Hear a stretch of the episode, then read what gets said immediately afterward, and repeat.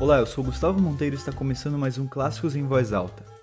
Hoje, dia 10 de julho de 2021, comemora seu aniversário de 150 anos de Marcel Proust. A sua obra é tida não só como uma das maiores expressões francesas do século XX, mas do mundo inteiro.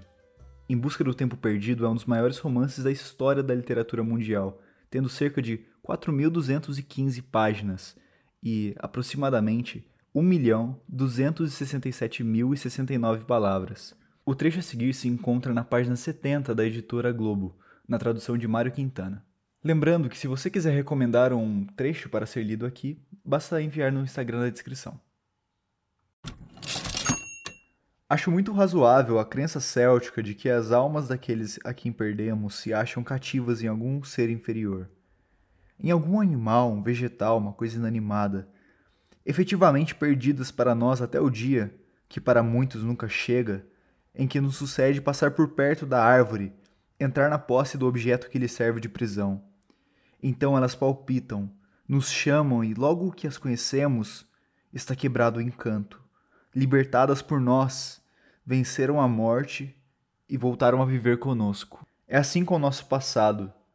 Trabalho perdido procurar evocá-lo, Todos os esforços de nossa inteligência permanecem inúteis.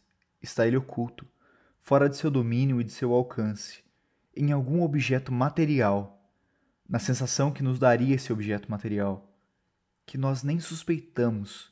E esse objeto, só do acaso depende que o encontremos antes de morrer, ou que não encontremos nunca. Muitos anos fazia que, de Combray, tudo quanto não fosse o teatro e o drama do meu deitar não mais existia para mim.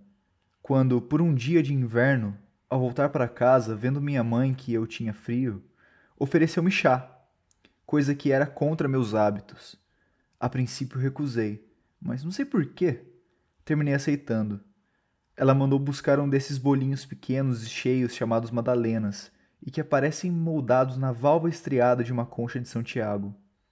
Em breve, maquinalmente, acabrunhado com aquele triste dia e a perspectiva de mais um dia tão sombrio como o primeiro, levei aos lábios uma colherada de chá onde deixara amolecer um pedaço de madalena.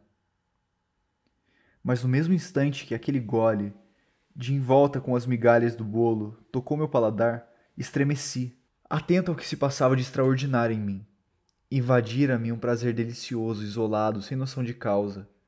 Esse prazer Logo me tornara indiferente às vicissitudes da vida, inofensivo seus desastres, ilusória sua brevidade, tal como faz o amor, enchendo-me de uma preciosa essência. Ou antes, essa essência não estava em mim, era eu mesmo. Cessava de me sentir medíocre, contingente, mortal. De onde me teria vindo aquela poderosa alegria? Senti que estava ligada ao gosto de chá e do bolo mas que ultrapassava infinitamente e não devia ser da mesma natureza. De onde vinha? Que significava? Onde apreendê-la? Bebo um segundo gole que me traz um pouco menos que o segundo. É tempo de parar. Parece que está diminuindo a virtude da bebida. É claro que a verdade que procuro não está nela, mas em mim. A bebida a despertou, mas não a conhece. E só o que pode fazer é repetir indefinidamente, cada vez com menos força, esse mesmo testemunho que não sei interpretar e que quero tornar a solicitar-lhe daqui a um instante e encontrar intacto à minha disposição para um esclarecimento decisivo. Deponho a taça e volto-me para meu espírito. É a ele que compete achar a verdade. Mas como? Grave incerteza. Todas as vezes em que o espírito se sente ultrapassado por si mesmo, quando ele, o explorador, é ao mesmo tempo o país obscuro a explorar e onde todo o seu equipamento de nada lhe servirá, explorar? Não apenas explorar, criar.